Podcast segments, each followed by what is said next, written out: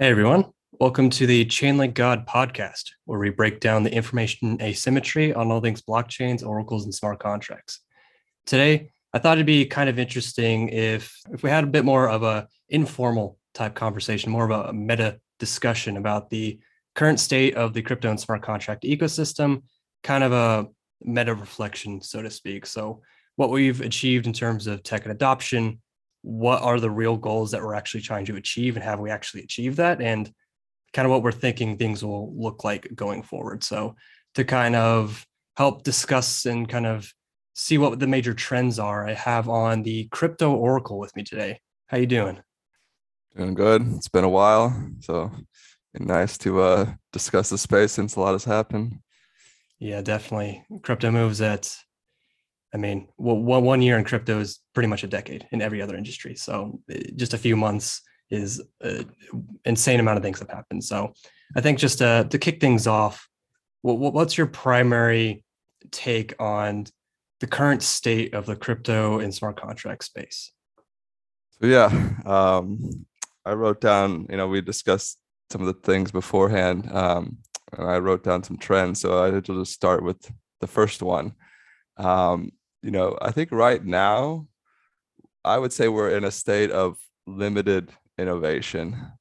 Um, and I'm going to be, at these points, I'm going to be as honest as possible. And, you know, while some of them are, you know, might seem a little negative, ultimately, you know, you have to reflect on the honest state of the market to then grow from there. And I think all markets go in innovation where they have a lot of innovation and then there's a lull for a little bit.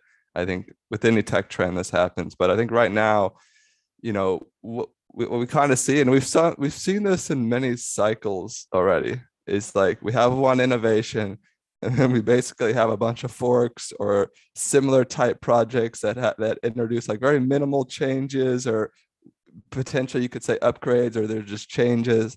Like for example first you had like well i think even before that you had just like a bunch of currencies.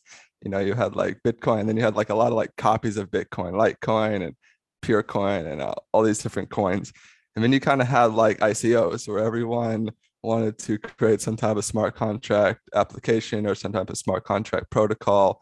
And so you're just like everyone was raising money just based on a white paper and the fact that you're doing an ico and then you know you had kind of like okay blockchains you know we have a new blockchain and that was the kind of innovation. Oh we we made it a little faster or we did this and that for it. And you had kind of this defi wave you know, where you had all these different DeFi projects, and now you've kind of had NFTs, and I think NFTs are still kind of going, but you know, we're we're kind of like, okay, what's kind of next?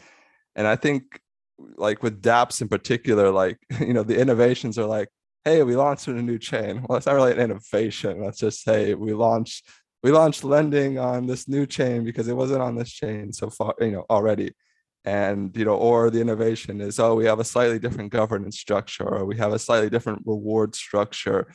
And then like some sometimes the innovation is hey we got a new token and we're giving away free money. I mean that's like i wouldn't say it's innovation but that's the selling point. I think you actually you know i liked what you said the other day. You know we had talked about it before. Is like eco- your economics model is not a product. I think uh, you said something. You said a few other things about it. What was it exactly? It was like. Yeah, it was pretty much like subsidized yield is not a product. Tokenomics is not a product. Having a narrative is not a product. Like these are all things that kind of reinforce what your actual product is. But when you say like we have this token, it rebases and does these things, it's like that's a nice property of a token. But if there's no actual utility with the token, it doesn't mean much. Uh, I, I, kind of see what you're saying in terms of like you an innovation comes out, it gets forked, it gets hammered into the ground until it's like the smallest resemblance of what was still the original concept being played out. I, I kind of think of it as like metagames, pretty much. Like every so often, a new metagame comes out. Um, I think DeFi Summer in 2020, that was like I, I, that was kind of the first time I really stepped into a metagame, and it was basically boiled down to you deposit some tokens, you get free tokens people speculate on those tokens, yields go up, that attracts more people to deposit their tokens to earn more tokens. And like in my mind, ever since then and continuing continuously, crypto is it's like very inward facing. You know, the, the crypto economy is about what we could do with these token things. Like I can lock a token to generate a new token, which allows me to earn more tokens on the previous tokens that I locked up. Because it's it's very how can I earn tokens and generate a system that generates me more tokens? Um, you know, is new value necessarily being created? I mean, we're basically printing money at this point, printing these There's, tokens that people speculate on. It's it's just kind of very recursive. Yeah, it's basically re rehypothecation of assets over and over again, which is basically the system that we were trying to get away from to some degree, which is you know ironic in and of itself. But I, I was gonna say too, like, okay, so I think a lot of the innovation lull right now is actually in DApps. Um, I think a lot of the actual real uh, like exciting innovation is actually happening more in the infrastructure layer, and that's you know with L with blockchains, with L2s, with oracles. Um, so I think that's a, and then that will enable more applications in the end, which is good. Like you know, fast you know, L2s and faster blockchains will enable high speed applications and oracles well they can really enable all types of things you know if you think of something like DECO that can attest to sensitive information that could open up a lot of different uh, applications so I, I do see the and cross chain as well as kind of the infrastructure layers you know coming about so i think that's where the innovation's happening but the dapps um, is where the innovation is struggling a bit and I think the main reason there really is like a lot of like at the app layer, we've kind of already built a lot of the primitives. Like we have lending, we have trading, we have derivatives, like we have these kind of base layer things. And right now, there isn't a lot of new like financial primitives. Like I think the latest one really was like flash loans. That was like a brand new thing. Uh, we're still kind of playing in the algorithmic stablecoin type game. I think the main thing is blockchains in their current state just cannot scale, at least not scale while retaining the same properties that we care about. And so a lot of the more innovative use cases aren't necessarily possible yet. So everyone's attention is kind of focused on the big issue right now, the elephant in the room of like, how do we scale these chains? And so that leads to kind of the speculation of the L1 rotation, hopping from chain to chain, say who's who's who who's solved the problem, where can we actually do these things? But every time a new chain pops up, it's generally the same primitives that come along. And so I agree, there's not so much innovation there. It's really focused on the infrastructure, and hopefully, as the infrastructure is refined, we can actually enable these new applications. But currently, infrastructure gets the premium because that's what everyone's focused on as of today. Yeah, and I, and I think, well, like you said, they do need to scale, but I I also think there is um, a challenge with how do we like, you know, get these into users who actually want these services. I think right now, most of these products are in the hands of people who simply want to speculate on the service becoming valuable, as opposed to people who actually use the service. Um, and that's kind of like the unfortunately like where we're at now. And i have some ideas i'll talk about when we talk about kind of where this is heading. Uh, but I, I, think that's one of the main issues but again that's also coupled with the fact that some that these things can't quite uh, hit scale yet uh, which is just you know that will improve.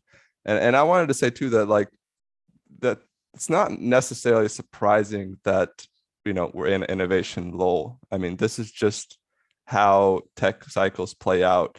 Um, i think for one I, I don't know if there's enough people who really know how to use the tech just yet to be honest like they're like I, I don't know how if people really think like dapps especially know how to build business models off of you know this just yet. Um you know some part of that maybe there's not enough users but i think especially like if we move outside of finance like how do you build insurance applications? How do you build supply chain applications that make sense?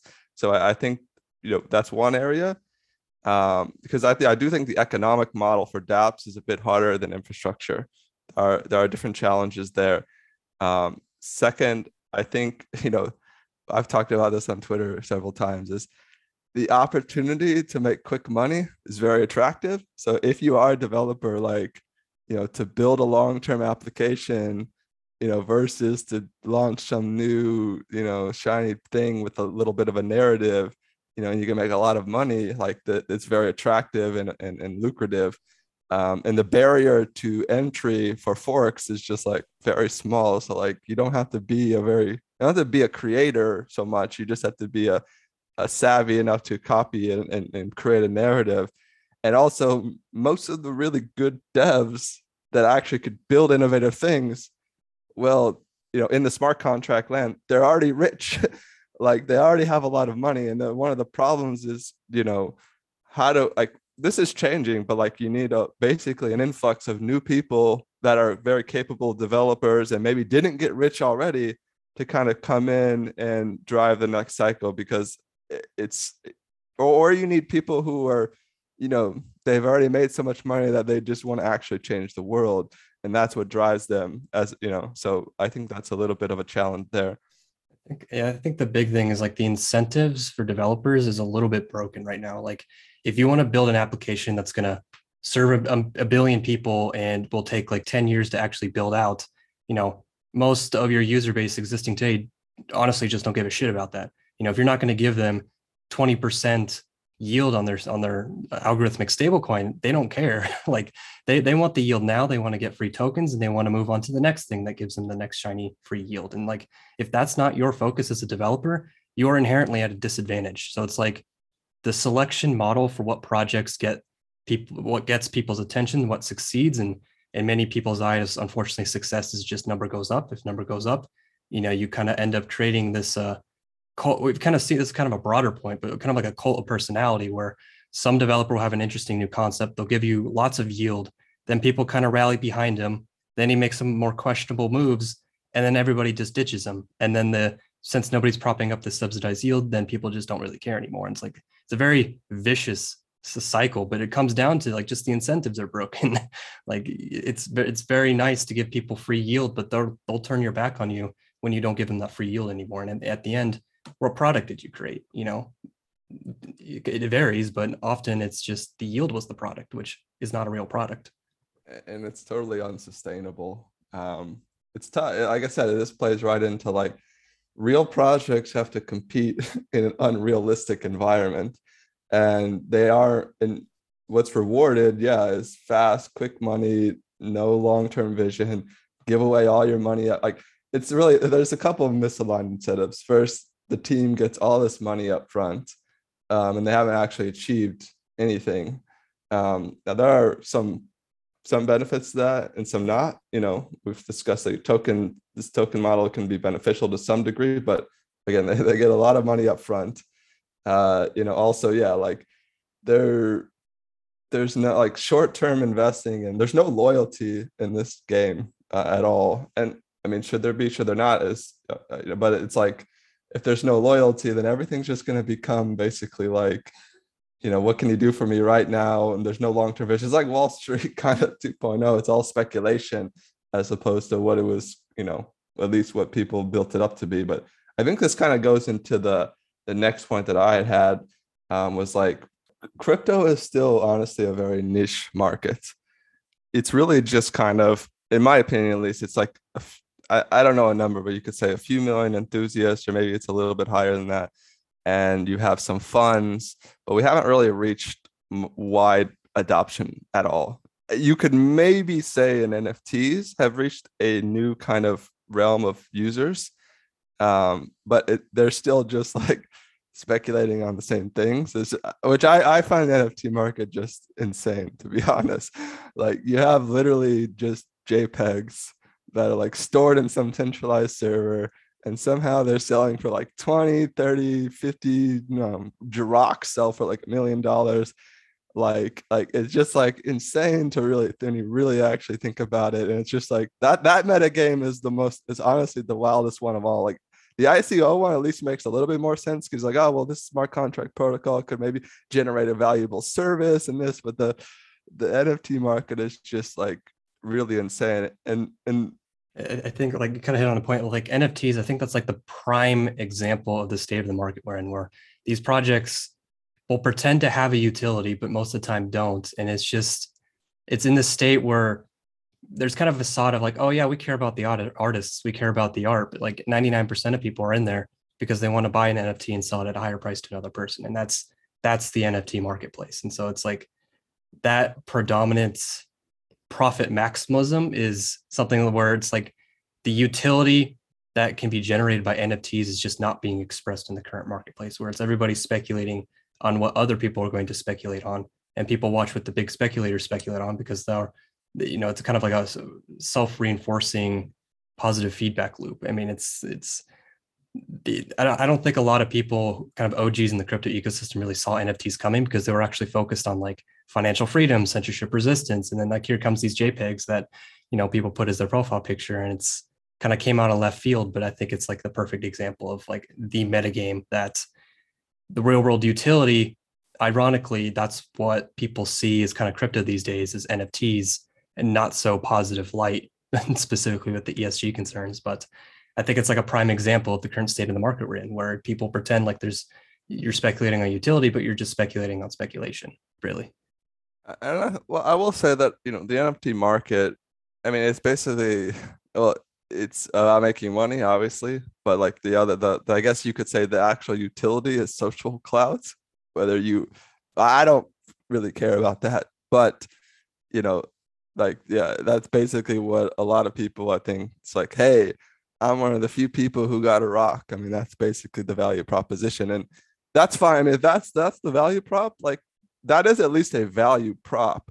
Uh, but again, like it's just like insanely out of control. Like no one actually thinks that like some of these NFTs should be selling for like twenty thousand dollars when it's like a picture of a fucking cat or I don't know some like it's just like totally I just find it insane. But you know, yeah, teach their that's, own. That's the primary thing. It's like the utility of NFTs isn't necessarily the question. It's just like the scale of the ecosystem, the speculation is just it's so out of sync of reality at this point. Like there's interesting NFTs and I have some, but it's just it's just like the hype around it is just absolutely insane. Where it's like not necess- necessarily saying it's a bubble, but it's just like it's you look at the market and it's like what the fuck is happening at this stage.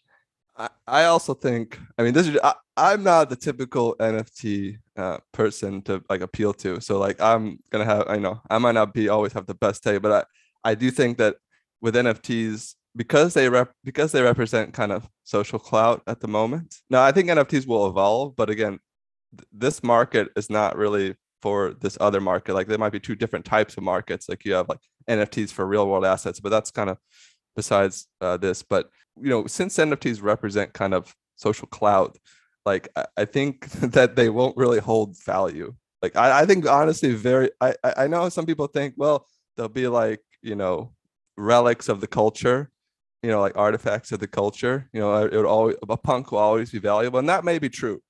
But I think that pool will be way, way more limited than you think. And I even question whether it will hold over the long, long term because culture changes very fast and clout change like changes very very fast and will those actually hold value so we'll just be a constant game of what's hot now and and if that is and people catch on to that more and more you will see less and less speculation over time because people will get out quicker and quicker and quicker and, and so i and then eventually that's how speculation bubbles kind of die until eventually like people like speculate less and less. Like, they sell earlier, earlier, and earlier and earlier, and then there's just like nothing left.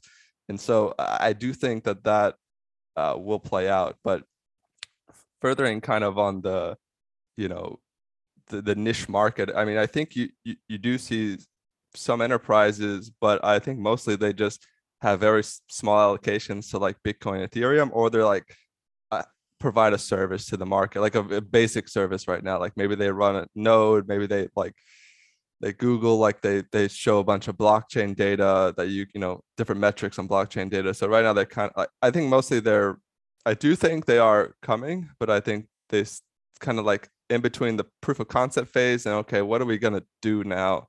How are we gonna attack this market? Um, and I think you know within this market right now that I, I've said this before. There's there's two markets. there's the fundamental market, which I would say like you know your blue chips, and then you have the casino, and and and most people, I, I would say the casino dominates the market right now, and and really the casino is a game is a meta game as you said of rotation. It's what is it's uh, and, and add five O's on I'm, I'm rotating like it's it's what is hype right now and how to and then just rotating money. So I don't I don't think you're actually getting a lot of new money into the space just yet. I think you will, but I think it's mostly a lot of the same money. A little bit more comes here and there slowly, but it's mostly a game of uh, of rotating. And I, I think the reason behind that is that most people view crypto as a lottery ticket. Like they they heard from their friend got rich, or they read on, a, on an article that some person got rich. And there aren't a lot of ways to get rich fast in the world. Like crypto is like almost singularly unique and like you can make a lot of money really fast and people just that's so lucrative that like the only thing they think about with crypto right now is like how can i hit the jackpot? And i'm willing to lose money but i want a chance to maybe hit it big. And then like that's what fuels like the Dogecoin memes. That's what fuels the nft memes. It's like how can i try to like hit a lottery ticket? Um, and so that's why you get Ponzi-nomics that are rewarded. And that's what makes the space kind of look like a joke to some is that, yeah, it's based much more on lottery hype as opposed to like actual services. Um, and I, so I think that kind of gets into like a broader point of like there's crypto currently has a bit of a perception problem in terms of whether that's going to be people complaining about ESG and the energy consumption whether that is or isn't an issue doesn't really matter. It's the perception that this is an issue that prevents a lot of people from touching it. I mean, even at all scales, whether it's just like somebody on Twitter or it's Tesla stopping Bitcoin payments because the ESG concern raised by the crowd. I, I do agree. I think a lot of the perception is like, oh, crypto, you know, it's just a big Ponzi system. And it's because a lot of people do see it that way. They see it as their personal money printer. If they can jump in and they could just hit that next 10x, then you know they don't care where crypto actually goes. They just want to go in uh, capture value. And the people within the crypto ecosystem, I think a lot of people understand that dynamic. And so when there is money flowing in, it's I've kind of seen this analogy where it's like PVE or player versus everyone, where the existing players are basically just fighting to get the money from the new entrants. But when we're in this stagnation period and there's less money coming in, and it basically ends up shifting to PvP or player versus player, where everybody's kind of fighting over the same money. And so like there isn't necessarily value creation. It's just the pool of money inevitably is shifting and concentrating to the few winners and then a lot of people get wrecked and then that perpetuates the negative perception again of like people thought crypto was this money making thing here's all these people who just got wrecked you know and when people's perception of crypto is just it's a way to make money that's not sustainable and that's i think one of the perceptions we have to kind of break away from where it's not just a system it's not just a casino for profit maximalists to kind of hype up and dump their bags on people you know it's it's actually a useful system that has economics attached to it. But I don't think the tokenomics and the Ponzinomics should be the current focus of the ecosystem like it is right now. You know, just ways to generate new tokens and make new tokens. That should be, you know, oh, by the way, here's this tokenomic system we have, but our real product, you know, is, you know, uh, stability or something. But it's completely backwards. It's here's how you can make some well, money. By the way, we have stability stablecoin too. Like it's it's just it's just backwards. It's it's tough too because you know if you like if you want to see like the ton of the tech play out, you, you're it's like, oh well, you're against making money, and it's like, you know, like also you might have to give some you might have to you're sacrificing i guess a little if you don't play the game well then are you sac are you what is the opportunity cost for you then? Are you actually losing money? But then if everyone thinks like that then like the space basically has no real purpose has no real ethic has no real like like everything that you uh, would want to you know you could achieve with blockchain. You know you know you you're not going to because everyone's just concerned with making a quick buck and it's like well but if that's just the way the space is well then why should i miss out? It's like it's a very tough you almost need like a lot of people just to lose honestly uh, to the point where they're like scared to like invest in stupid shit. Um you know that's like i don't know some of the only ways you know I see it, or or it's just like yeah, over time, more and more people just sell quicker and quicker, and yeah, you just can make less and less money, and then fundamentals take over. I mean, you might have that just in cycles where fundamentals take over for a little bit, and then Ponzi and then Ponzi's come in, and then they go away, and then you go into a lull for a little bit. I mean, that's sometimes how market cycles just naturally play out. I will say that like the speculation aspect is not it's not 100% bad the, the money that comes from speculation can provide a lot of funding for real actual development. If there, if there was zero speculation, it would be really hard to build anything useful. It's just kind of the allocation of where that speculation goes can be a little uh, disconnected from where the real value is actually being created. So I, I do agree that like if you're not like a hundred percent profit maximalist and it's like, you know, quote unquote, you're in it for the tech, you know, that's like a code word for just being a bag holder and you lost a lot of money.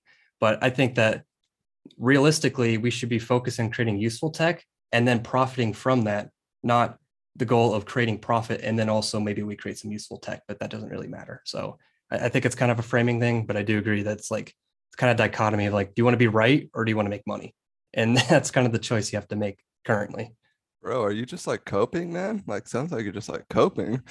Yeah, have fun or stay poor, right? I mean, it's just like yeah, it's a very uh it's kind of frustrating, uh, but it, it's a hard it's not an easy dynamic to get away from. But I, I mean, like at the end of the day, like what are we? I mean, depends on what you care about, I guess. If if you want to see the world burn and all you want to do is make, if you think the world's going to burn already and you just want to make money, I mean, I guess that's one mindset. But you know, there is. I mean, we're all excited for blockchain tech for a reason. I mean, it does have a lot of potential. Both, you know, could have it could be used in a lot of good ways, could be used in a lot of bad ways. But you know, so like, it, you know, why not try to why not try to make some money, but also see it actually do some good things in the world? Um, you know is kind of my mindset. But i guess you know i had a few more trends. These are you know those were kind of the main two but like you know i, I do think i'm gonna i want to touch on this a little bit more in the future aspect but i do think we're in the very early stages of political jockeying uh, between the current system and the crypto system. And and this is basically a negotiation uh, that's happening of how you know how are those two worlds going to merge? You know what is crypto going to become? Like how this will answer questions like how important is decentralization to the adoption of these applications? You know what is what is kyc and what's not kyc and what happens to non kyc type products? Um, you know what about self-hosted wallets and privacy? You know uh, what about taxes? You know i think all these are all what are being jockeyed over uh, at the moment um, and we can go more than that. It's kind of the future uh, thinking of crypto, but you know, I don't know if you have any thoughts there, but I definitely see that playing out more and more right now. Yeah, I think crypto at this stage, it's kind of become a system where it can't be ignored. It seems like a lot of the focus is on stablecoins. You know, the fact that there's hundreds of billions of stablecoins out there and the quality of them vary by a lot. And so I think there's it seems like it's a little bit favorable, but at the same time, it's kind of questioning the legitimacy and the backing. So I think that there are some legitimate concerns of like systemic issues, but I think at this stage, it's kind of debating of like how much control should the existing status quo governmental have, and how much should the control be kind of given back to the user and completely self-hosted. And I think there's uh, we can kind of step on this in the future facing section, but I, I think there is a kind of a um, a solution to be made so the the other thing so two quick points. The other one if you look at the tech you know i really think i mean obviously there's a few things you could mention but i think like the main thing that's happening right now is scalability and who is going to be that first solution that has real services in a very scalable manner. So you can see this with the l2s you can see this with these you know high speed these high speed blockchains that are you know coming in and so I think this is really the battleground right now uh, for you know, and and, and I, I don't know if this will come down directly to just like who has the best tech. It's like who I think a lot of it's to be business development. Uh, is who's going to get the most real, uh, who's going to get the most applications, the most users on these, and who's going to hit like who might hit like a really mainstream adoption app or something on their chain. Like I think it's going to come down more to that because you could probably build all these on all these different chains. And honestly, a lot of retail users, I don't know how much they care about decentralization. I mean, they should. Eventually, they'll have to. I think at some degree, and you and you would hope that the most essential, the, mo- the most secure one wins. But you know, it's really going to come down to who's going to hit those killer apps and, and get the most users on their particular chain the, the larger like we're definitely seeing you know the the thesis of the multi-chain ecosystem was just a thesis but now it's like it, it's it was played out over 2021 we could see it's clear now. I think the primary reason is like you said it's ethereum mainnet itself just got bottlenecked and congested and kind of priced out users so naturally they had to go somewhere else. And so that's kind of why we saw so many of these other chains pop up. I think that a playbook ended up being created and now is just being, being repeated at Finium in terms of you, you kind of you fork Ethereum, you tweak some parameters, add a couple new things, you deploy a token subsidy on top of it, you fork some Ethereum dApps, You get some users over, they speculate on the tokens to increase yield and attract more users. Uh, and then eventually the chain either just becomes more centralized or becomes congested and expensive, runs into the same problem as Ethereum. And then people move on to the next chain that doesn't have that issue or has a, a new shiny different thing that the previous chain didn't have. But I think that's just kind of that's just kind of the state that we're living in in terms of there's all these chains, they have some differences. Are they huge differences? Maybe, but I think you know there is user demand for cross chain, uh, and so I think what we've kind of seen is these cross chain bridges. A lot of them have popped up, but I think the existing infrastructure simply cannot provide the level of security that users need at this point. I think like these cross chain bridges started out with like a million dollars in TVL, and it was fine. It worked between you know one and two changes chains, but now they're connecting like ten different change uh, chains. They're securing billions of dollars and going to be securing more and more. And we've already seen billions of dollars lost in bridge hacks. Um, you know, this kind of speculation like, oh, things are going to be more isolated. Things will become more, more, more multi-chain, less cross-chain. I think the demand for cross-chain isn't going away. I just think that the existing bridge infrastructure just has not been there yet. So this is kind of like a future-facing one, but you know, bridges getting hacked has been kind of a theme for the past couple months of uh, unfortunate reality. But I don't think that's going to kill the multi-chain cross-chain narrative. I think that's just the current current state of bridge technology is just not adequate yet. Yeah, I would agree.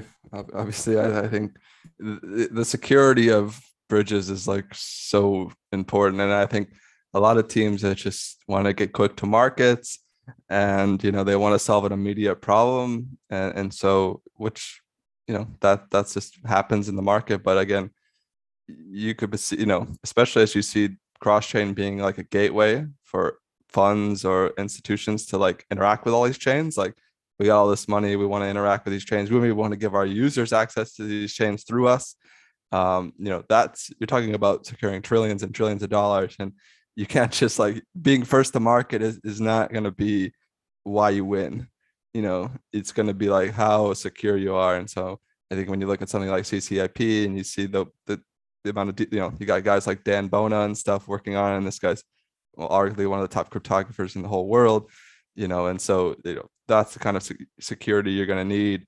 Um, but the last point I had on the current one is I do think that Bitcoin has kind of really established its first real kind of uh, real world use case with the Ukraine Russia situation, and that it for the first time, it was like really seen as an alternative that you can turn to when the existing you know financial system take you know basically relegates you from it. And it, it and it really became a political web like tool i guess you could say to use if that happens. And and that has a lot of ramifications about how you know the current world order i think arthur hayes uh, wrote a pretty good article in my opinion on it um, but I, I, think it's really like, okay, Bitcoin is actually now a serious reserve asset um, that that's actually very important to the geopolitical game that goes on in the world. And so I think this is this is really one of those defining moments that really like catapulted that narrative. Yeah, I, I think so. I think a lot of people kind of historically just kind of saw Bitcoin as like, oh, it's that pet rock thing. But I think particularly with the financial censorship and in multiple different domains, whether like uh, canceling essential bank's fiat reserves entirely or just individuals uh, who lean a specific way. I think that people will begin to, or are beginning to kind of recognize the censorship resistant properties of Bitcoin as a, a real alternative to fiat assets cannot be understated. I think before people go like, oh yeah, Bitcoin was digital gold, but they didn't really know what that knew what that meant. And I think at this stage, they'll begin to realize, oh, you know, it's unconfiscatable censorship resistant asset. Like I think that's only going to become more and more clear uh, going forward into the future. So, I mean, I think that's kind of Bitcoin's domain. I don't think any other crypto is kind of necessarily going to capture that market than Bitcoin, but that's not to say that's the only market to be captured. I think that's just kind of Bitcoin's main foray here. Yeah, I, I agree with that. I, I think I think you know, I I know the whole argument of you know, well, ETH has more utility, and and, and honestly probably has better economics. Um, and, and, and I, I believe that to be true. Um, but I think Bitcoin, particularly, well, for two reasons. One, I think it's just momentum and self and, and kind of just people believing in this narrative that it's like a reserve asset is you know it's it's it has a lot of momentum in that regard and it's going to be very hard to unseat that. And second that they are so trust minimized in governance. Like they they like it just doesn't change. It's so ossified. And and that is really if you want to be a reserve asset that's probably the most important property actually. Yeah you might not get the tech stuff and then yeah you're gonna have you know they're gonna have to think about the security budget. That's going to be a very big thing. I don't think that's going to be a concern you know might not be a concern for 8 16 you know, maybe, maybe a while out but it is going to be something they're going to have to consider if they don't like make substantial changes to the protocol like maybe like zero knowledge like being able to compute zero knowledge proofs that would actually probably be a big thing and then they can build layer twos on that. But um yeah i, I think uh, it's going to be very hard for ethereum to unseat that but like you said like they don't have they don't have to be like they can be both just as valuable or maybe even ethereum could be more valuable but it's not like the world reserve asset like they don't this doesn't mean like one's better than the other or that they have to directly compete in that regard they can actually both be reserve assets at the end of the day yeah, I think you pretty much hit the nail on the head. I think Bitcoin's very much optimizing for predictability. You know, you know what Bitcoin's going to be like in 10 years, and that's really why you hold Bitcoin. Ethereum may objectively be evolving to have better economics, but it's also a little less predictable and malleable. And that's that's a strength, but it's also, you know, a different value proposition than Bitcoin altogether. So I think that this is kind of an analogy by Arthur Hayes as well. But I think that like Bitcoin's much more of like a fixed commodity like gold while Ethereum is going to be seen more, much more from the perspective of being a bond or the revenue it generates and the utility in the Ethereum ecosystem. You know, Bitcoin is just going to be kind of the value proposition is Bitcoin itself, its supply, and that you can't change it no matter what. Ethereum is just going to be more malleable and flexible by design, which has many advantages in terms of its utility. Uh, but the ossification is something that's just not guaranteed or really seen at this point. So I, I do think that like they're both going to either one they're going to have a role to play if they actually achieve their goals um, so I, I, think we've kind of we've discussed a lot about like the current crypto ecosystem and the smart contract ecosystem in its current state a little bit about the future but i think i think now we can really shift towards what is the ecosystem going to look like going forward? How is the space going to play out adoption wise what, what are your kind of main thoughts there? So yeah um, again i wrote down some points but the the first one I think, is that crypto is just going to get increasingly political. Um, I think, again, there's a lot of because the property that you know blockchains and cryptocurrency provide is kind of this trust minimization at the end of the day. Um, whether that's trust minimize money, whether that's trust minimize applications, and this is going to be seen like you know if the system is going in the wrong direction and you have the alternative well the people in power are not like gonna necessarily like that if they don't control that if that makes their system look you know bad even though like when especially when you're trying to cover up how bad it is you know and so it, it is going to be a lot of like i said before a lot of political jockeying over it. Um and so like this jockeying is going to be like well, how much regulation is there going to be? You know how legal are certain things going to be? And so i what i worry about is you know you know obviously i have more of a like i would love if people would take personal responsibility for their you know their assets and, and personal responsibility over things. And so you would have it's more of like a i don't know libertarian type of view i guess not, not that i'm a libertarian or whatever just like it's it would be nice if people could take personal responsibility. But i don't think people i don't think i don't think most people want that or or they don't care enough about that. And so that kind of introduces a you know a lot of intermediaries into that system. And then that also introduces a lot of the uh, creates less trust minimization uh, as a whole and so i i worry that we will not have the political will to get this kind of larger vision fully how we want so it might be a watered down version unfortunately um, and i really worried about like KYC stuff. You know, if, if everything becomes KYC, it you know, I there's you know is did the, did we really re- realize the vision of crypto you know and then not will non kyc stuff just be like relegated to underground? You know i, I could see that happening. Um so I, I don't know. I mean you already saw south korea they want to ban unhosted wallets like i don't know. I worry about whether we actually have the political will to change things but again that could change as like things break down you know? Like if financial system breaks down these next people might want more demand for these kind of things but i think what we'll probably end up seeing is that the existing ecosystem is going to be basically split. And i think there will be an ecosystem that's a little bit more on the wild side where the kyc aml and the kind of existing assumption that there's always going to be an intermediary to click, click the pause button i think that system will kind of exist in parallel It will be in a state where you can't necessarily control it. But i think what regulators and what enterprises are going to shift towards and really focus on is kind of this parallel system of like the same infrastructure, but it's going to be a little bit more permissioned and it's going to have maybe it'll have KYC, but it'll be in a way that's more privacy preserving to try and pull people uh, back into that ecosystem. And so I think it'll be end up kind of just split. There'll be two systems. I think there'll be bridges between the two. If you are in the KYC kingdom, then you can use the non KYC, but maybe not vice versa. And so maybe that's you know, it's it's almost like a chain split, basically, a chain split that may or may not resolve itself. So I think, unfortunately, that's probably what's going to end up happening. Um, I think there's still a level of compatibility interoperability between those two, but I think that's probably the most realistic route where people kind of opt into the system they want to use. Yeah, um, I, I think there'll be a, a campaign against non KYC stuff eventually, uh, unfortunately. But uh, this kind of goes into my second point, though, is I, I think that access to smart contract applications, access to cryptocurrency will evolve into instead of users interacting directly with the blockchain or directly with the applications, you know, which right now is honestly just complicated and not very secure for most people.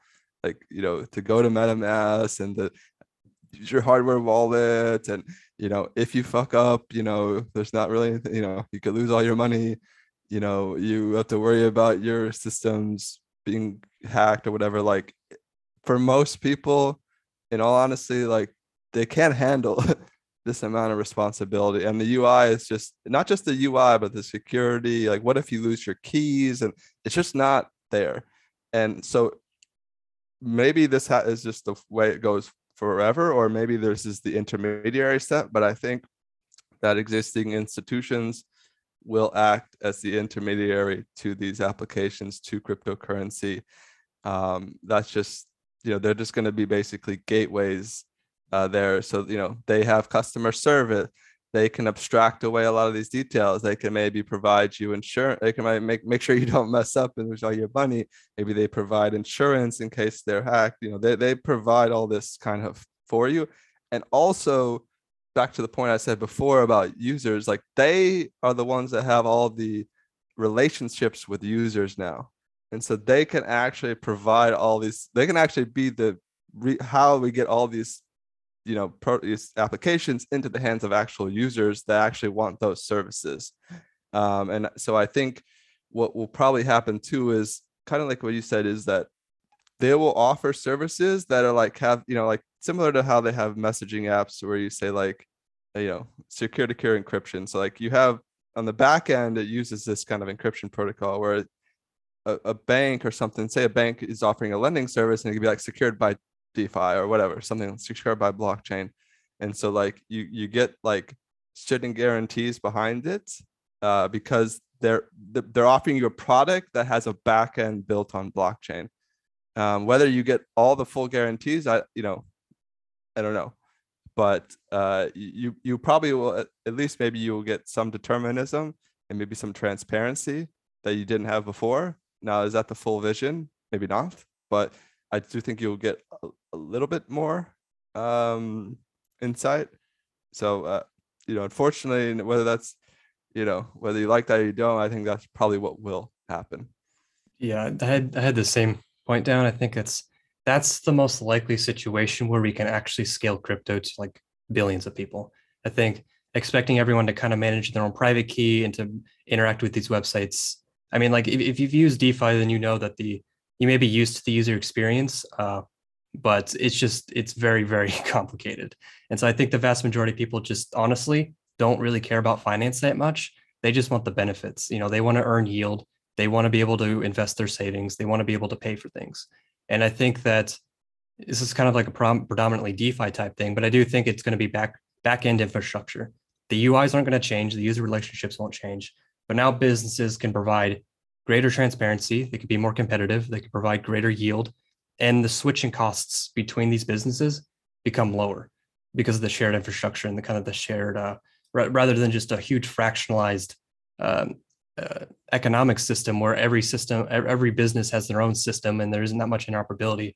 I think this will unlock a lot of fluidity between businesses. And so like maybe a lot of the benefits will be realized by businesses first and then some of the benefits trickle down to the users but i think you know at the end of the day the users still have a better experience than they did before. And if they want to use crypto manually and get all the benefits directly, I think they'll always have that option option as well. It's just that most users they just don't necessarily care. And so I think most people that's how they'll use crypto. They won't even realize it because it'll be a backend thing. You know, people people don't think about when they connect to a website you know, oh, is this hosted on Google Cloud or is this like, I mean, I, I only want to use a server that that's hosted by Microsoft. Like people people don't care. they just want to use something that works. And so at the end of the day, I think that's really what's going to be the driving force is uh, business uh, integrations. But that kind of comes down to the point of regulatory clarity where most businesses today can't even touch crypto because they don't know what's okay and what's not. It's a huge mm-hmm. landmine field, but we're not being told where the landmines actually are. So just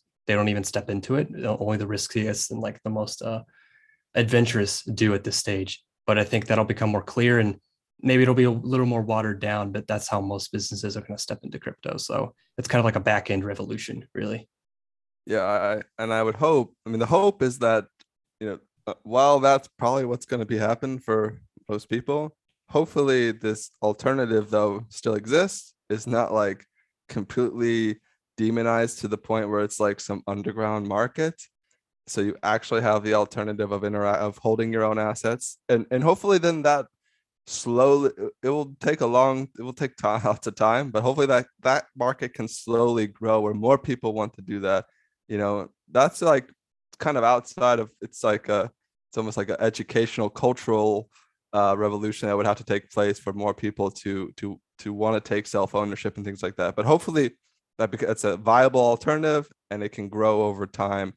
Um, I think that, the that approach be... that a lot of like a lot of protocols are taking is basically scale up and become so adopted that you become too big to fail. Where at that point, there's so many users and the network effect is so large that you can't just press the red button and kind of shut people out of the system if their lives already depend upon the system. So I think that's that's what a lot of I feel like protocol founders are betting on is that you just can't you can't block people from accessing this or there's kind of like a mini revolution that ends up happening because of that. Will that happen? You know it's hard to say but i think that's what a lot of people are betting on is just it just becomes too unrealistic to shut everything down. Yeah I, and i guess a few more of the points that i had was you know this kind of furthers on the point i already talked about how there being two markets and i think this will further go in that direction. And i think what will happen for better i mean whether you like this or you don't again these are just what i think will happen is that big player uh, big institutions big whales they will buy up these fundamental projects because i think these will be like the digital infrastructure of the future. Like they will be like the cash cows of the future um, when blockchain is basically a backend for a lot of things that we do. Um, and and then you will have this casino game that still goes on.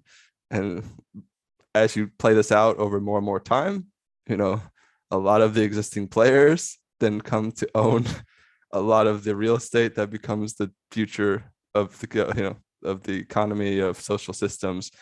And then people like oh how did this happen? Well this is how it happened. And, and so i think unfortunately i think that will happen. And i do think also speculation will over time more and more calm down. Like i said i think you know it's just a matter of like people selling earlier and earlier and earlier you know so they can get ahead. You know i get that advantage by selling a little just before just before just before and just slowly littles down more and more. But i do think you also probably see some new new things that will come out that are, you know we don't know what they are and it'll just create new kind of meta games. But um, yeah, that's kind of how I see the market unfolding more and more. Yeah, I think that you know we, we talked a lot about like how the the existing crypto ecosystem is a little bit inward facing, profit maximalist type oriented, but I think it's almost like a necessary step of where we're we built infrastructure and the current crypto natives are the first target dem- demography. And so all of these initial use cases are very much crypto focused it's kind of the initial product market fit but i think that's kind of just we're testing the infrastructure with these crypto token speculation games but the infrastructure is infrastructure and i think you could basically hot swap in the uh, organic real world use cases, you know, real world assets kind of being plugged into existing infrastructure. So these existing lending markets can plug into existing stocks and securities. Dexes can be, can be plugged into basically tokenized real world assets. Like it's the same infrastructure. It's just what it's being used for kind of expands uh, in volume. So I don't think the speculation mania or the token focused, we have a new token system is going to go away uh, 100%. But I think just kind of proportionality we're going to see more actual real world use cases and the speculation casino game will be kind of like that weird corner.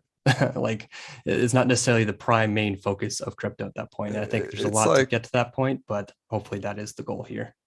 It's like penny stocks or like kind of wall street bets type you know stock market betting. I mean look the reality of the day like there's lots of ponzi's and a lot of things uh, not just crypto i mean crypto is like the easiest to like you know create new money and create these meta games but it's not like they don't exist all over the world. And not like the the us dollar is not kind of one big almost ponzi in a way. Um and and like you said before i didn't have this point down but i do think the next avenue for defi is really two. It's real real world assets coming on chain. I mean that's like that'll bring a whole bunch of new money into the space and then also i think that um will you see enterprise offerings of DeFi as well? So beyond kind of the real world asset thing, I think you know one of the other things we'll we'll see is we we're going to see a consolidation. I don't know how fast that's going to happen, but I think you know as the kind of once you start to remove away free money, you know, like you know, you're gonna get like, okay, who actually has the best product, and then as you consolidate around that project, you actually get, you know, network effects and economies of scale. I think you really get that in crypto. And so I think, you know, you will see a consolidation both in blockchains. Now, I do think there will be, I don't think there's just going to be one blockchain. I do think there'll be multiple, but I don't think there's going to be like, you know, some people, you know, there was this notion like maybe there'll be like all these individual DApp chains and it'll just be like thousands of blockchains. And that was kind of like, what Co- Cosmos kind of was in a way. Um, I don't think that's quite going to happen because of composability, and I think it's just hard to bootstrap security for all these individual chains. And I don't think that economically, I don't think you can actually do it. I think it's just like there's not enough money to be made for validating these things that you could keep the security up and, and do that. So I think you'll see consolidation, but where you kind of have like blockchains that have these shards or subnets or whatever. Um, and so I think you will, I don't know, three to five systems maybe, and maybe you have some specific chains that are like are very good at like one thing, and you have this kind of modular blockchain, like like if you take say for example you have like Celestia, which is like you know like this data availability chain, like like this is I'm not saying that's going to win or not or that's going to happen, but I'm just saying that that could be like a specific use case that's very supportive of the blockchain ecosystem. So you could have potentially um, thing. And then I think besides blockchains, you will see a consolidation in dApps. So like lending will consolidate. I mean, you might even see like uh, DeFi like like that are like liquidity lending DEX like all in one. Like you might even see a consolidation to like a lot of couple services in one. Like you might not be like just one or the other. So I, I because especially with liquid like liquidity, like there's a huge network effect if you have the most liquidity and you can earn the most yield and you can get the best rates. So once you once we get past this kind of like eh, all these competitors launching free money, you know, and that dries up, you I think you will definitely see uh, network effects on you know consolidation in these dApps. Yeah, I, I agree. I, I think at the, like the infrastructure blockchain layer, I do think there'll be consolidation, but I think it'll be in the sense of basically like a power law distribution where a lot of that's going to be concentrated to just a small handful I think there will be plenty of DApp chains, significantly less secure, but for their use case for a gaming application, I don't think that that really matters. They just want the same kind of user experience. I think realistically, and this may be my own bias, but just kind of from a technical perspective, I think that a lot of what will be the multi-chain ecosystem will be basically a multi-rollup ecosystem where you'll have this Ethereum settlement layer. You'll have these different ways to store data, whether it's Celestia storing it on Ethereum or just storing it somewhere off chain. But I think the vast majority of these chains will just be different execution layers, different rollups. Some rollups will be layered on top of each other recursively to even lower cost further. But I think the vast majority of the ecosystem will be these different kind of modular execution environments that can compete with one another. But I think that this will be effectively this will kind of lower some of the bridge risk, and I think that's it, it'll kind of reinforce Ethereum. I think people will begin to see Ethereum less of like oh it's this really congested chain where like the whales kind of transact, and so it's basically the settlement layer where the multi-chain ecosystem basically settles upon. And I think that one a kind of a greater, broader point, I think more people will begin to kind of recognize just the the economic system backing Ethereum, where if you launch your own blockchain, you have to pay for that security. You have to find some validators. You have to basically bootstrap it yourself.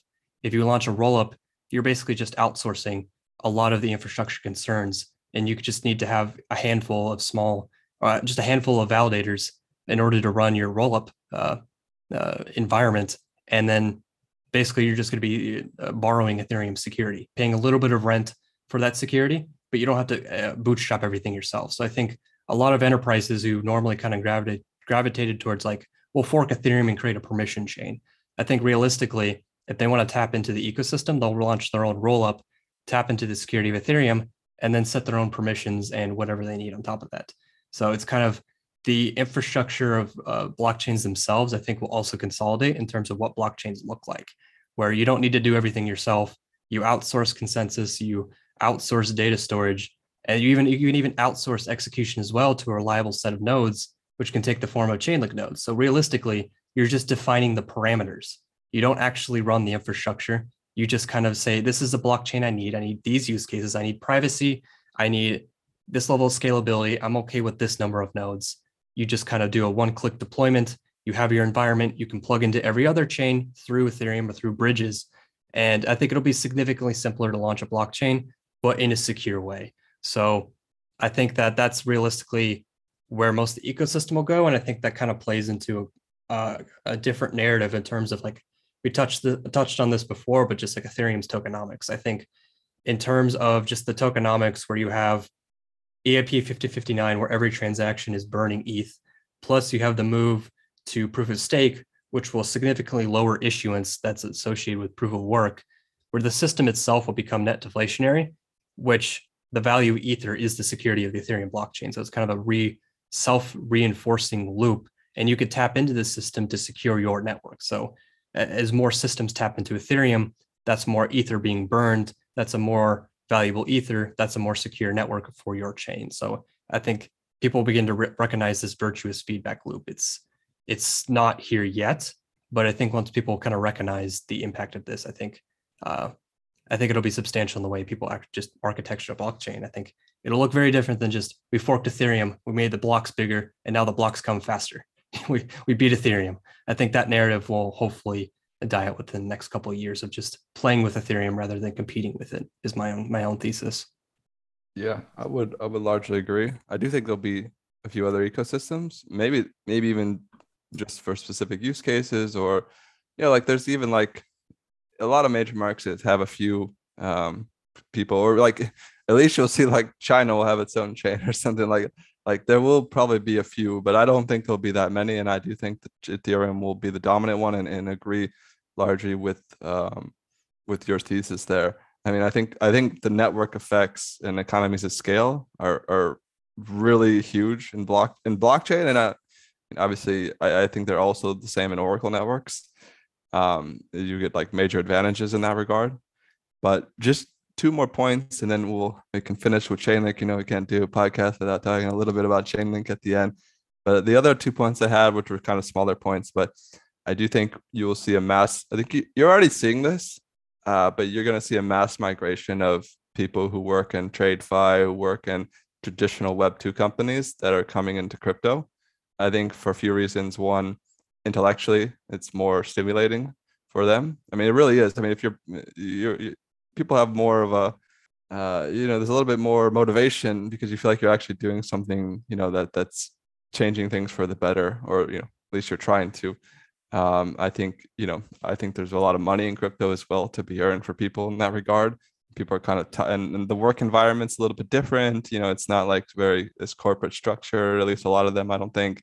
And so, I think uh, you will continue to see that, and and I think this will have a few dynamics. Some some may be positive, some maybe uh, will be. I think will, you'll see a bit of a culture war. You already kind of saw that with the with the ENS thing, um, but with all these new people coming in, you know, will they have the same vision of crypto as the early people? And you know, what will that? How will that affect the space? How will that Will there be a lot of infighting? I mean, this is part of like the. It's not really. A, this isn't really necessarily a crypto specific thing. This is part of a wider cultural war that's going on. You know, especially in the U.S., but it's going on in a lot of places, especially particularly in the Western world.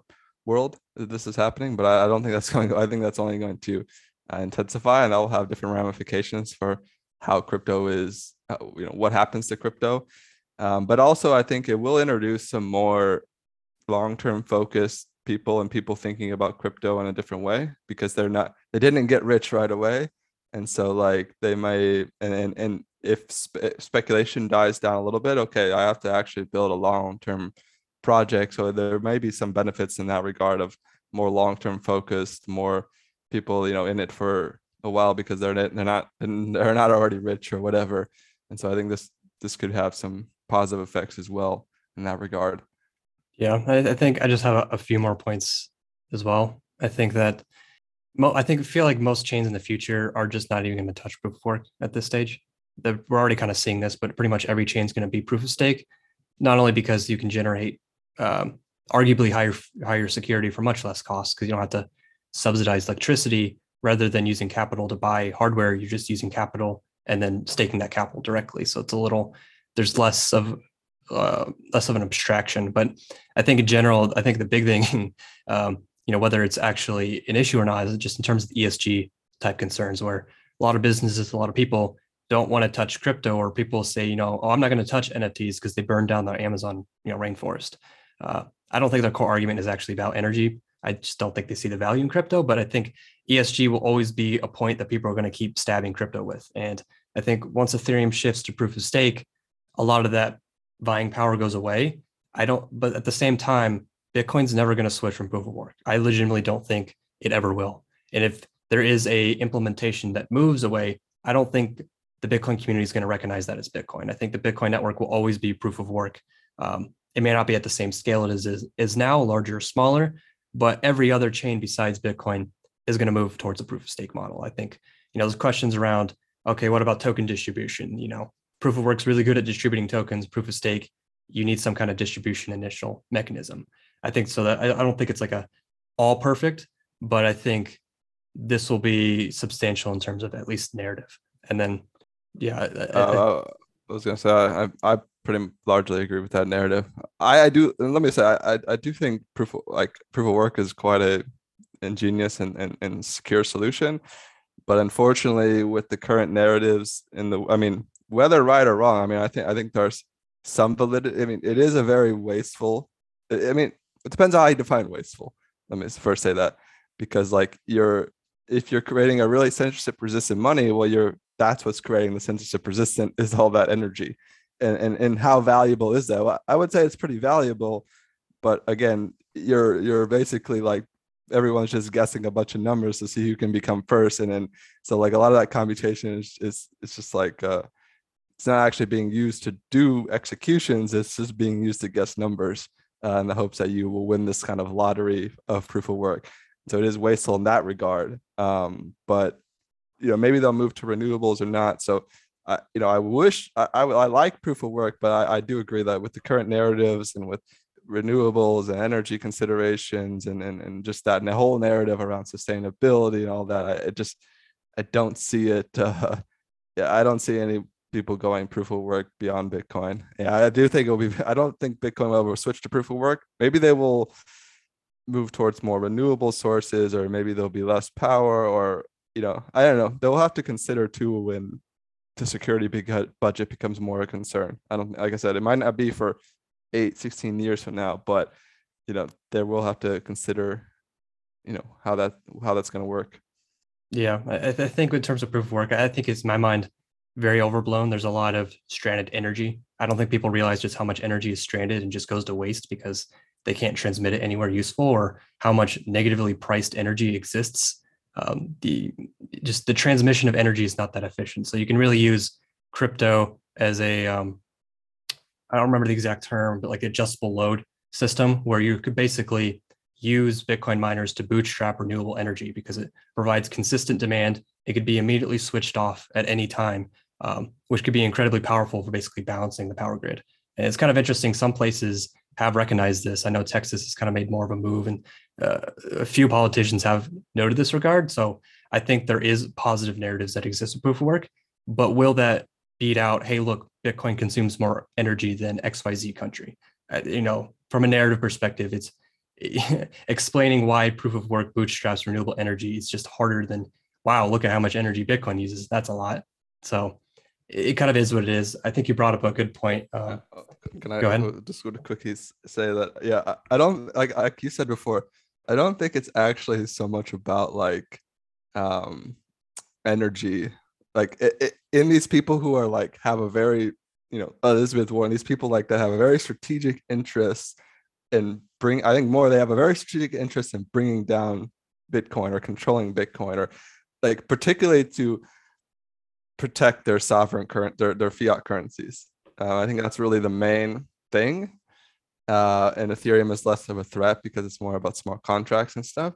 And so I think it's I, I don't buy the outward facing narrative. So I mean, there's something there are some truth in it, and there's some there's you know I think there's some truth in it, and and I think you know people do care about that. But I think a lot of people also just like kind of want to attack Bitcoin in a way, or they want to attack crypto and they want to control crypto and the easiest target is bitcoin and its proof of work. So it's like the easy target to then blanket all of crypto under.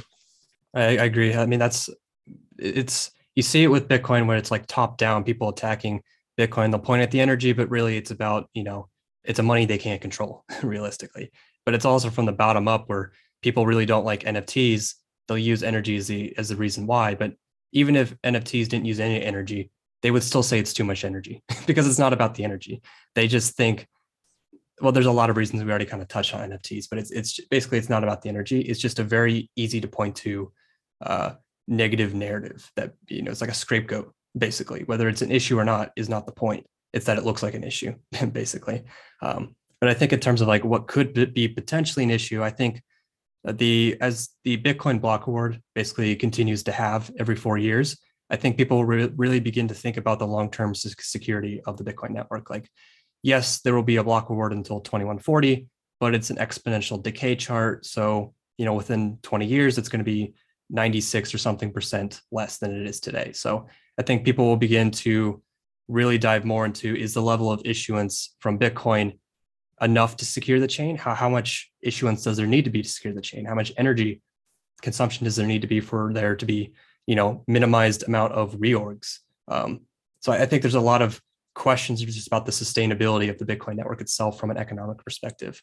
You know it's very predictable uh, but ethereum's already kind of solved for this because yes there's technically an unbounded supply of ether because every block continues to mint the same amount offset by burning. So they have Ethereum's basically set for the future in terms of security but bitcoin's just a fundamentally different model.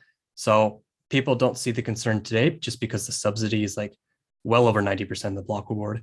But over time, people are going to really question, you know, what, what the network's going to look like in the future when the block reward actually goes to zero. So I don't necessarily have an answer here. And I just think people should end up, uh, should be discussing it more uh, before, you know, it's too late. But when that's an issue, depends on the price of Bitcoin.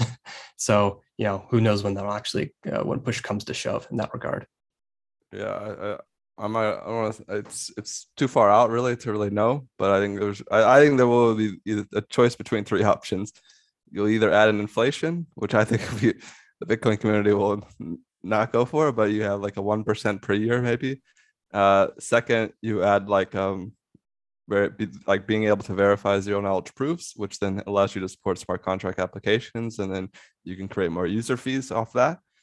Or um, it's just really expensive to use, and it become and, and everything kind of transitions to more like off chain or layer two. So it's like this just super super expensive settlement layer. So I think those are really the I, I've seen all those argued, um, and so we'll see. I think it's too far out though to really know because again, the price of Bitcoin goes up a lot. You know, that could change. But again, that's that's a hard assumption because like that could change, and and so like has to stay around that amount. And so I mean, I know the difficulty changes, but then it's like okay, well if it goes down too much, how much security is that into the network? And so yeah, I I think it's yeah, it's a little bit too far out still, but anyways. Yeah, I think I think you mentioned solution. It's basically either Bitcoin transactions just need to become really expensive. And either it's because only whales are making transactions, or it's because it's just like a zero knowledge proof, a ZK rollup on top of Bitcoin. I think that's that would be a very interesting solution. I think that a lot of Bitcoiners don't like the idea of basically generalized computation. I think they add they think that adds a lot of risk to a network, and it can, even if it's like in a layer two type situation. But realistically, the solution is that Bitcoin transactions become more expensive. What people do with that, layer two, just transaction centralized exchanges, literally never move your Bitcoin, trade private keys instead. You know, we'll we'll kind of see what happens there. But that that's definitely like a future facing problem. So this this is like these are all things that we kind of expect to happen um, in terms of the future of the smart contract ecosystem, the crypto ecosystem. But you know, kind of kind of honing in on more the Chainlink side of things in terms of how it how Chainlink is playing into the current ecosystem, how it's playing into the future of the ecosystem, well, what are your general thoughts of like the general kind of trends and notable things here? Yeah, so I don't want to go too deep. Obviously, we've discussed Chainlink many, many times, but uh, I think right now Ch- Chainlink is really in this kind of hyper growth stage, um, and it's you know basically trying. First off, I think well, uh, it might be helpful first to say like, what is Chainlink actually creating? Um, like what are, what are they really going for? And I think if you look at it, it's really about creating this new type of computing environment. And, and I would call it trust minimized off-chain computation. And so you have kind of blockchain computation, you have like traditional Web 2 computation, then you just have this kind of middle ground. And really what this is is perform computation off-chain in what would be a trust minimized manner. And maybe people who don't know what trust minimized means, it's like basically creating determinism where the code is kind of is so statistically high the certainty that it will execute exactly as you intend it to. So I submit code and it will execute exactly as I think it will, you know, as I submitted it, because I've designed the network in a way where I've eliminated the variables or I've mitigated the risk of the of any external variables affecting it, like whether that's centralization, you know, since the administrator can affect the code, or I don't I don't input external variables per se, or I, you know, or just a single source. So it's creating an environment where you, where code can act deterministically. And I think so. You have this. So with with with Chainlink, you have this computing environment where it's performing this computation off chain in a trust minimized manner using things like decentralization and and, and different things.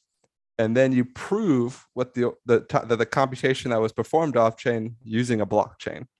And so you kind of get this best, where you kind of get similar guarantees to blockchain computation, but you get all this kind of uh, customization and ability to add all these features that you can do off chain. And so I, I think you will, this, you know, we've seen this first with like provisioning data for use on blockchains.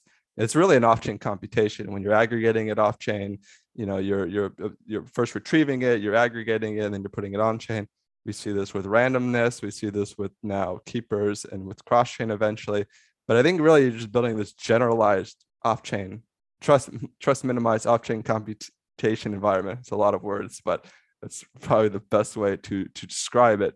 And this is really what's being created first and foremost. Um, and if you have any thoughts there, but I think it's first important just to understand like what is Chainlink actually doing. It's not just data. It's not just this like this. It's like a generalized off-chain computation environment with trust minimized guarantees. Yeah, I think that's a good overview. It's it's very precise in what's being achieved. I think if you wanted to like boil it down simply, I think it's pretty much Chainlink aims to provide everything that blockchains don't, but provide the similar properties that we come to expect from blockchains, basically.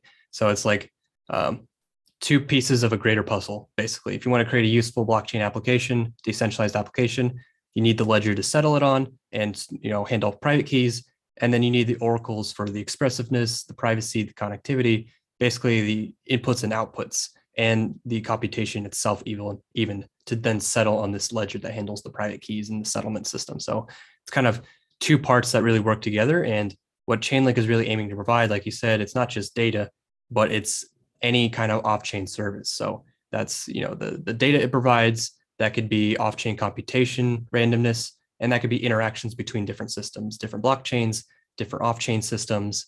Um, i think that Chainlink's approach generally has been historically to basically meet user demand and to preemptively meet user demand, basically. So, you know, when Chainlink launched on mainnet 2019, DeFi wasn't really a thing there. It kind of was, but they launched Chainlink price feeds, and that really led to an explosion of all these different applications. Because you put price data on chain, you could build a D app, a finance application around these tokens now. Um, kind of the same thing happened with NFTs, where verifiable randomness came out, and then NFTs kind of blew up afterwards. And so there's kind of a correlation, and a lot of NFTs ended up using you know VRF to uh, provably mint random NFTs. And I think we're kind of seeing the same thing here now. Cross chain and multi chains really blowing up, and to kind of meet the user demand there, you know, Chainlink will also be used for cross chain interoperability protocol to kind of create and provide infrastructure to build more secure bridges than we've seen historically. So that's always kind of been the approach in my mind that it's really about meeting user demand in a very pragmatic way. And so uh, I don't know if you have any thoughts here, but that's always how I've kind of seen Chainlink's go to market strategy. Yeah, I think that's pretty much, you know, meeting, like you said, meeting market demand, trying to predict market demand.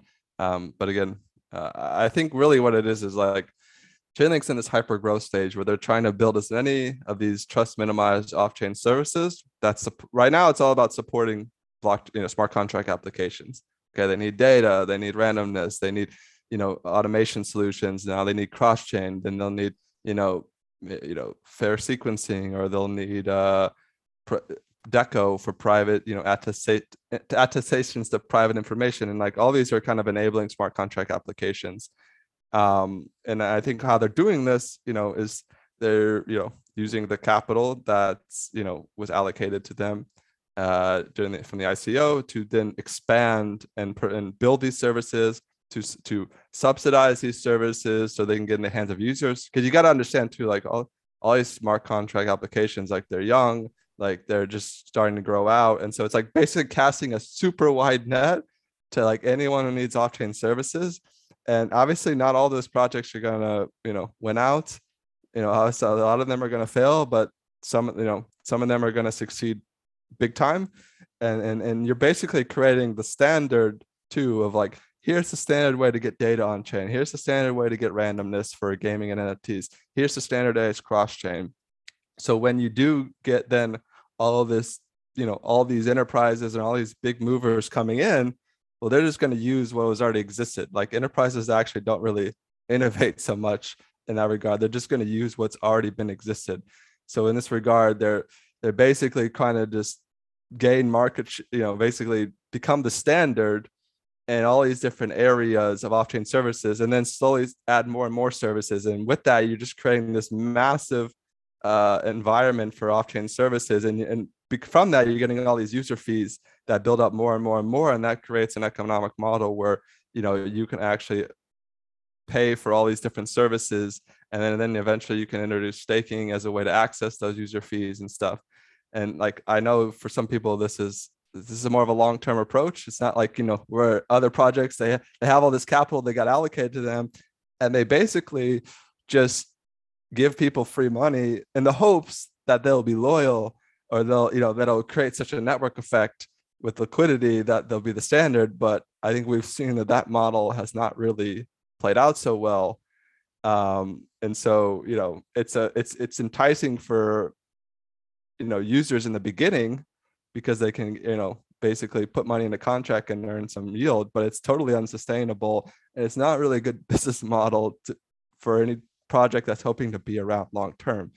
Um, and so, you know, that's just the reality of what it is. Um, but I, I, you know, I think Chainlink model makes perfect sense. It's just not, it's not the short-term speculation game that everyone is grown accustomed to, and it's hard to put that into a realistic perspective. Yeah, I think you hit on a lot of points that I wanted to wanted to hit on here.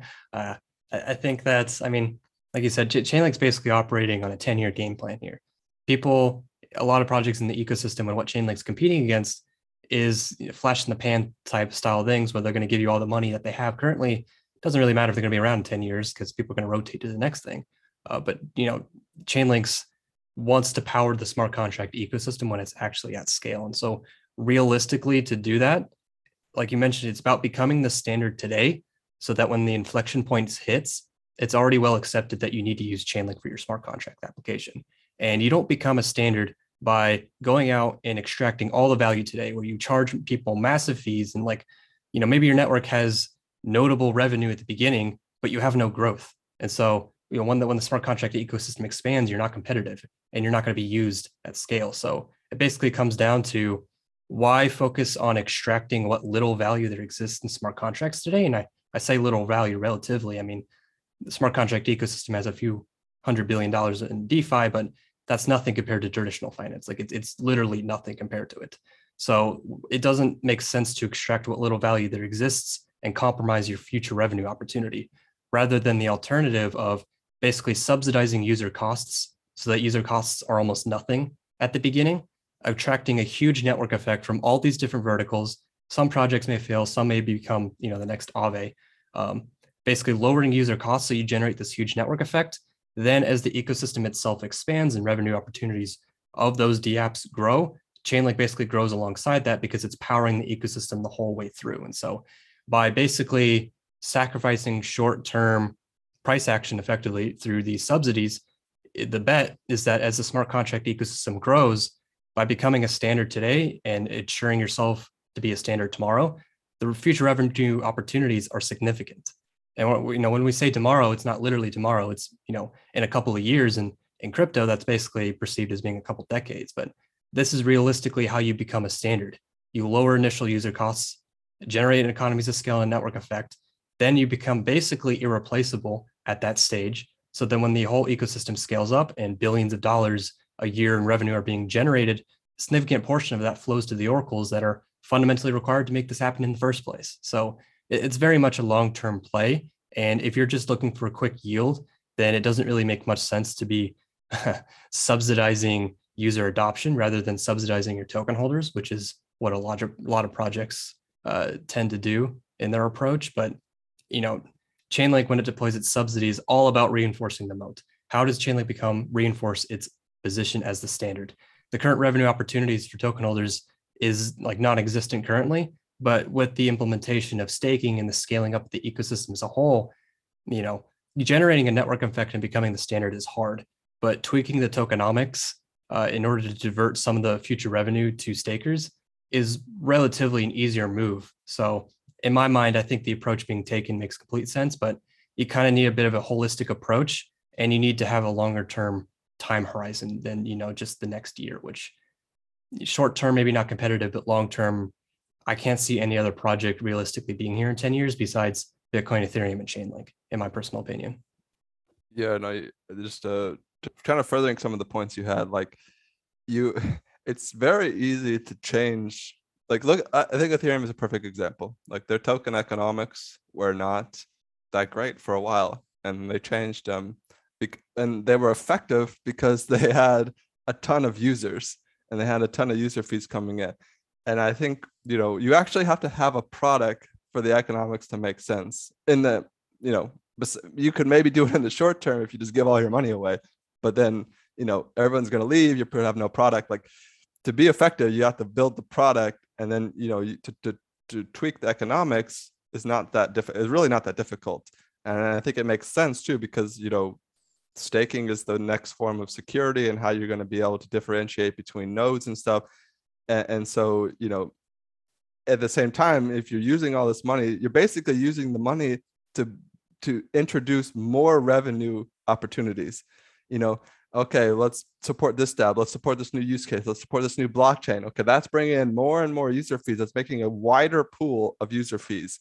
And if you think about it, like honestly, I mean, this is my opinion. I, I think Chainlink has one of the largest value captures in the whole space because it could capture value from most apps on virtually any blockchain or L2 and even off-chain systems, which we haven't really got into, um, across many, many types of services. So they actually could use uh, one dApp could use multiple services even, and like because like a you know so this has like a massive value capture potential and i think we've already seen this and and this is just the beginning in my opinion because i think generalized trust minimized off-chain compute is going to be like hugely valuable um beyond you know people might even run their whole applications just in this type of environment um and so you know i think that like i said i think the value capture potential is huge. I think the economics you know i do think they need to take a you know take a step in that direction. But again like you know the opportunity is really there and and, and model makes sense. Whereas a lot of models you know, most models out there and products they don't make sense. They're not sustainable. They don't make sense. They're you know it's just like a quick flash in the pan like you said. And so you know the, just have to like you said lo- lengthen out your time horizon whether you like that or not. It's just a reality. And so like make your own decisions based on that reality. Um but again I- i'm excited for that but you know might might happen tonight uh you know as they say. But again i think we all know this um and so I'm excited about it, and I think it makes a lot of sense. Yeah, I think the main thing is basically establishing yourself and expanding the future revenue opportunity. So when inflection point does hit, you're in a very good position. I think in general, there's a lot of focus on like the economics today need to be perfect. There needs to be all the revenue going to token holders, but like like I kind of mentioned before, tokenomics is not the product. You know that that's not what's being offered. It's the Oracle services, which then have revenue revenue streams attached to that which then can be diversified across to users. But realistically, the aggregate revenue from the crypto ecosystem, excluding, you know, basically a couple like Ethereum, you know, it's not there's not a lot of revenue because a lot of the revenue comes from the speculation casino games. And so it's not necessarily sustainable revenue. It's once we've reached the inflection point and there's actual real dominant real world use cases where the system of agreements that run the world shift to hybrid smart contracts. That's where the real revenue comes in and that's where the tokenomics actually matter but even then the tokenomics is still not the product it's the actual oracle services being provided so I, I, think there's a lot of focus on the tokenomics they're no doubtly important particularly in the long run but i think it's much much much more important to become the standard and have good services because then you could do whatever you want with the tokenomics but not not the inverse without a product yeah, I just want to add two points too. Is uh, and I'm not saying, and I want to make clear that we're not saying that. I do think there should be a step in that direction of token of improving the economics. So I'm not, I don't like people play, oh, you guys are just coping or something like that. Like, I, I, look, I'm, I'm just being realistic, and, but I, I do think, you know, this should be a step in that direction.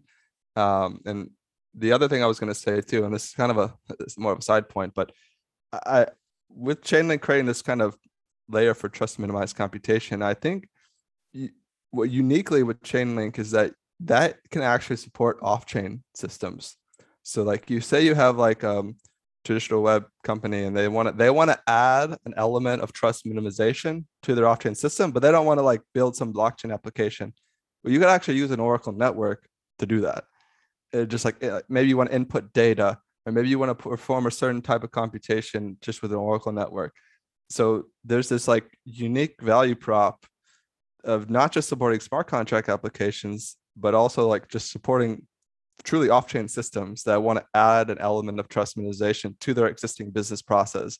And I think what would happen is if a business does that, well, then the competitors might want to do that because like, hey, look, we're offering this guarantee that you don't actually get, uh, you know, with the other competitors, and it becomes like, well, I have to do that now because everyone else is doing that. And I think there's a, it's a, you know, that's how uh, people because you can market around that and especially when there's a lot of people who don't trust a lot of things today and that just becomes then okay now i got to add more trust minimization and like this will be a property that will just like continue uh, to be popular um, it might take some time or it might be more valuable in some areas than others, but this is something I think that's I will I see happening in the future more. Yeah, I think that it kind of intertwines with like the Chainlink as a blockchain abstraction layer. I think that like a lot of the focus initially has been on like the degen DeFi smart contract developer community. And I think as more institutions jump in, much more focus will be on the enterprise section. And like you said, there's a lot more opportunity with Chainlink for enterprise than just we bring data on chain. It's really Chainlink is the interface to blockchain networks, and Chainlink can introduce the properties of blockchains to your system without reinventing everything, just adding more determinism and more secure communication between existing off-chain serves off-chain businesses that exist. So it's there's and trans transparency as well. I think you could just Oracle Network should just be about transparency, like posting proof of reserves or posting attestations to things like can literally just add transparency to your model. Yeah, exactly. And I think like that that's a massive future revenue opportunity and just a huge space of chain like that realistically it's stepped a little bit into with like proof reserve but i think like the whole enterprises getting get onboarded to blockchains and web3 through chainlink. I think that like that in itself is a powerful narrative and it's a powerful reinforcing network effect for the chainlink ecosystem because once you get an institution to start using one, one of your products then that institution using other chainlink products or services rather you know that's kind of a small step. You're already relying upon chainlink network for one service.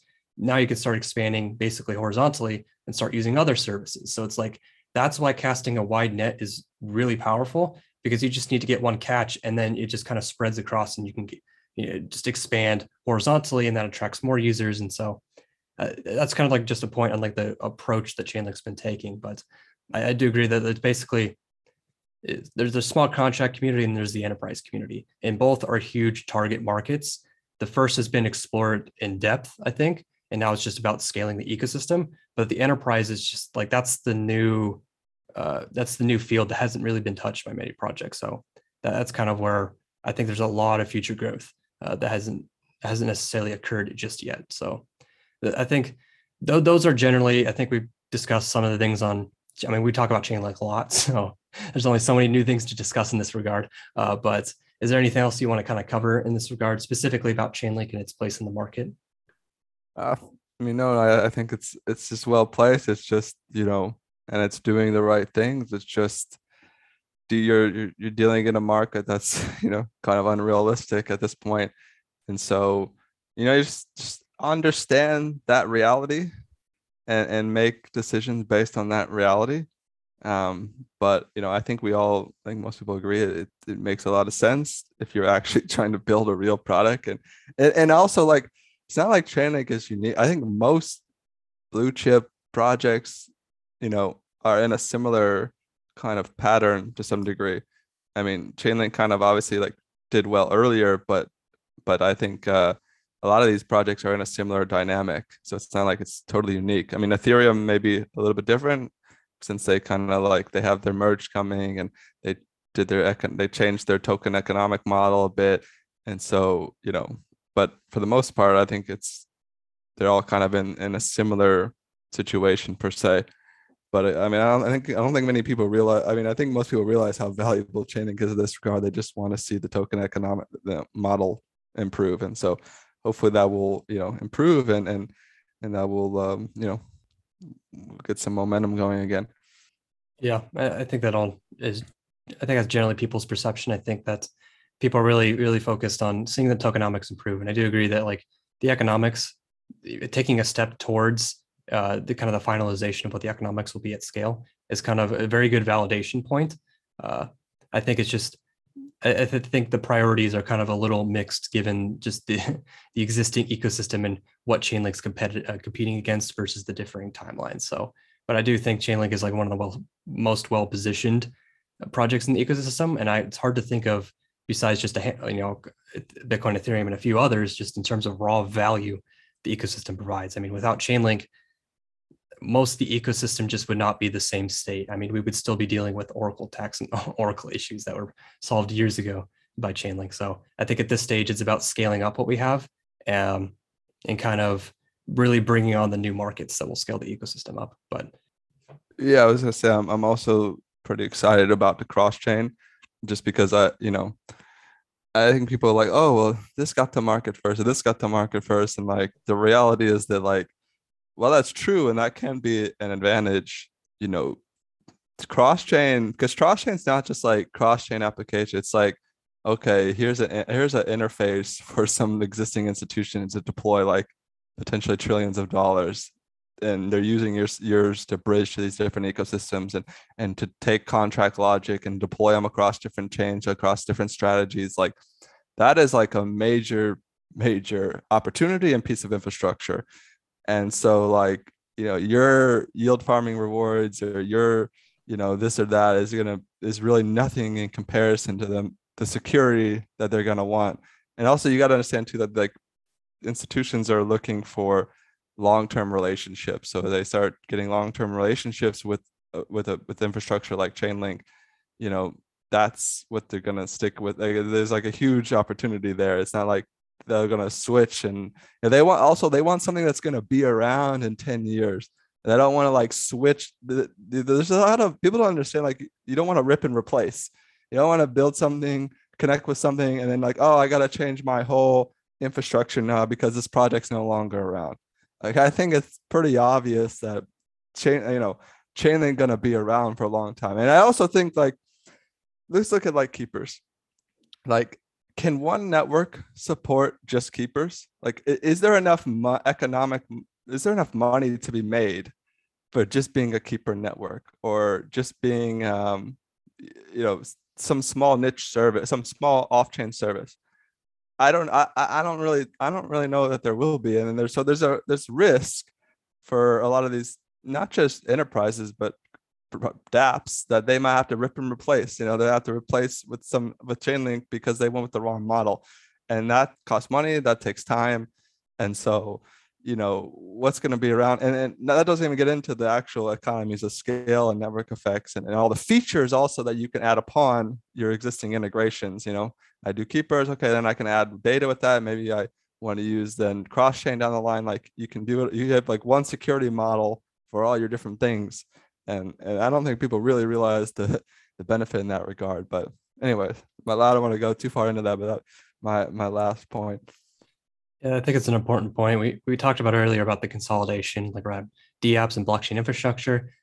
This is kind of the same thing, the consolidation of off-chain services into one full stack solution that has, you know, it's infinitely configurable that can provide all the services you need, a one-stop shop that you know is going to be around, you know, for the next decade. And you know, every every little startup providing their infrastructure, are they are they sustainable to be around in the next decade? You know, who knows? But Chainlink, with all the services and all the revenue, you know, it's going to be around in the next decade. And that's if you go to Chainlink, you know you're going to get the middleware you need for your applications. Is kind of the the way I see it. So I, I think in this podcast we covered a lot of different things, uh, a lot of the current ecosystem and its current state, how it's going to hopefully evolve over time, and maybe not so hopefully, but realistically how it'll evolve, and then specifically the strategy Chainlink is taking within the ecosystem and how it's its approach to scaling up to meet user demand and to continue fueling the ecosystem. And so, you know, the, the perfect the the ecosystem today, the smart contract ecosystem, it's not perfect, uh, but I think we're all kind of moving towards and hoping that we'll see these more real world use cases start to play out and kind of the bet uh, uh, from chainlink's perspective and kind of what chainlink is that chainlink's going to fuel these real world applications essentially so it, it, i think it's all kind of intertwined i think we're kind of during this lull period but i think a lot of these use cases are going to be played out uh, going uh, going into the future so um, just to kind of end things off i want to say uh, thanks for listening. It's I think it's been almost two hours of us kind of discussing these different topics. Um, if you want to learn more about just smart contracts, oracles, uh, specifically Chainlink, of course, and just the ecosystem in general, then I recommend following me on Twitter at ChainlinkGod, and then uh, following my co-host here as well, the Crypto Oracle on Twitter. Uh, you always find some good alpha and good resources posted there. So uh, once again, thanks for listening, and I'll see you in the next one.